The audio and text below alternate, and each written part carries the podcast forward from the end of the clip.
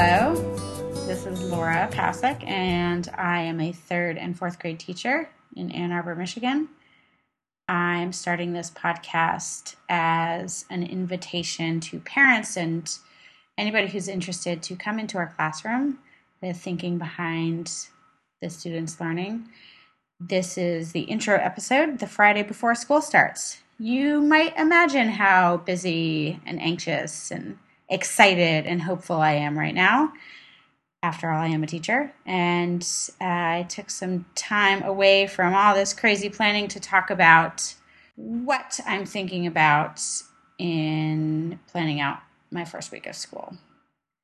So, in general, each episode we're going to talk about what we're doing in the class. It's a third and fourth grade class, and what um, what methods are behind the uh, the way that I set up the class. So we're discussing the why behind the what, and trying to make that link to the science of learning.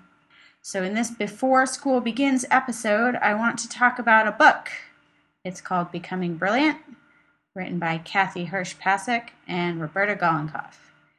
They have vast experience trying to imagine what uh, successful learning looks like. The skills that they marked for successful learning, i.e., learning that leads to a successful and thriving adult, are collaboration, communication, content, critical thinking, creative innovation, and confidence. So I had a chat with Kathy Hirsh Pasek about what teachers might be thinking about and how they sh- maybe should be thinking about the setup and planning before school. The three key points that came away from this conversation is that teachers really should be thinking about building a relationship with each of the children and knowing who they are, not just their lear- learning profile, but but as people. So really getting to know each of their children and, and uh, thriving for that kind of understanding who they are. Teachers should have a plan, not just following a script, but they should have a profound sense of what skills are most important to develop in young people. And as you might imagine, those six C's that we talked about before are the most important skills that they have identified. The physical setup of the classroom is important in how it facilitates building a community. For example, are all the children facing the teacher? Are they facing each other? Is there space for students to work together in small groups? Or is it just very individualist? So, what in the environment will allow the teacher to build these important skills? So, uh, that got me to thinking about um, about my curriculum in kind of a new way. So rather than thinking about those skills, the collaboration, communication, content, critical thinking, creative innovation, and confidence, rather than thinking about the six C's and saying, oh, how can I teach those skills or foster those skills with, within my existing curriculum? Now I'm more thinking, how can I use use my math curriculum, use my reading curriculum use the writing program to teach those six C's. So so really focusing on those six C's is that's what we're teaching. We're really we're really trying to foster, you know, foster confidence in kids, foster critical thinking. So um, that's my new way of thinking about my curriculum, and I, I think I've uh, got a good start. In fact, um, earlier this summer, I went to a gathering by the Institute for Innovation in Education here in Ann Arbor, the theme being Fail Better.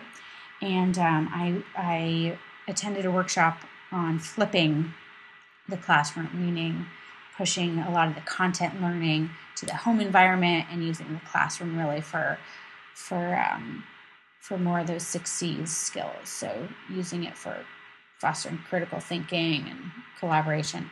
So I decided that I'm going to start by flipping my math program. Students will watch lessons at home and they'll come into the class ready to discuss strategies, solve problems, think critically, and and this uh, this will work out really well because the Eureka math program uh, that we are using has a free resource that is actually really engaging and fun and and very step by step. Actually, I, I, joke a lot of times that Mr. Zawicki, who's the the guy who does all these videos, teaches it better than I can. And I, you know, I say that half jokingly, but but really, he, he I mean, they they've thought through this, and he goes through and, and takes each skill and kind of breaks it down step by step, and there are comprehension checks throughout these videos. So that's Zearn.org. That's the program that's like Learn, but with a Z, Zearn.org. And that's uh, what I'm going to have the students be doing at home. It takes about 12 minutes to watch the video and do a few activities, uh, maybe 12 to 20, depending on the pace of the student. And then uh, when they come into class, I'm going to go straight to the debriefing stage, you know, talk about what strategies uh, they use, if there's other ways to solve the problem. And this will really give me, I'm hoping that this will really give me a chance to spend my time identifying and remediating misconceptions rather than administering new content. So, part of this change includes having the students practice their skills collaboratively and playfully with games. So, after we debrief what they learned at home and apply it to some uh, new new problems. They're going to play games that'll allow them to independently practice these skills. So, in this method, hopefully, the math program is going to be much more engaging, much more problem solving, where you know children will really have a chance to get to those aha moments on their own, and um, you, you know figure out how to solve a problem rather than having a worksheet tell them, hey, here, solve this problem. So, yeah, hopefully it's going to be less about memorizing algorithms and math facts and more about learning strategies working with peers to solve problems. Of course, they do need their math facts to come up with accurate solutions. Um, so that's, I think that's all I'm going to talk about in this podcast. Um, my goal is to do a weekly podcast. I really want parents to be able to hear about, you know, what happened that week in the classroom, but I'm not making any promises. So uh, I'm going to just say next episode, my plan is to discuss uh, how I feel about incentive programs, you know, uh, behavior behavioral incentive programs, and talk about uh, an idea I came up with. Probably lots of other people have come up with it too uh, called the Mystery Student uh, for modeling appropriate behavior. So, hope you enjoyed our little intro episode. In the future, I really hope to include students in the creation of these podcasts, uh, give some, you know, kind of student examples of uh, projects and learning and uh, transparent thinking. And I'm guessing that um, subsequent podcasts will be about 15 minutes long.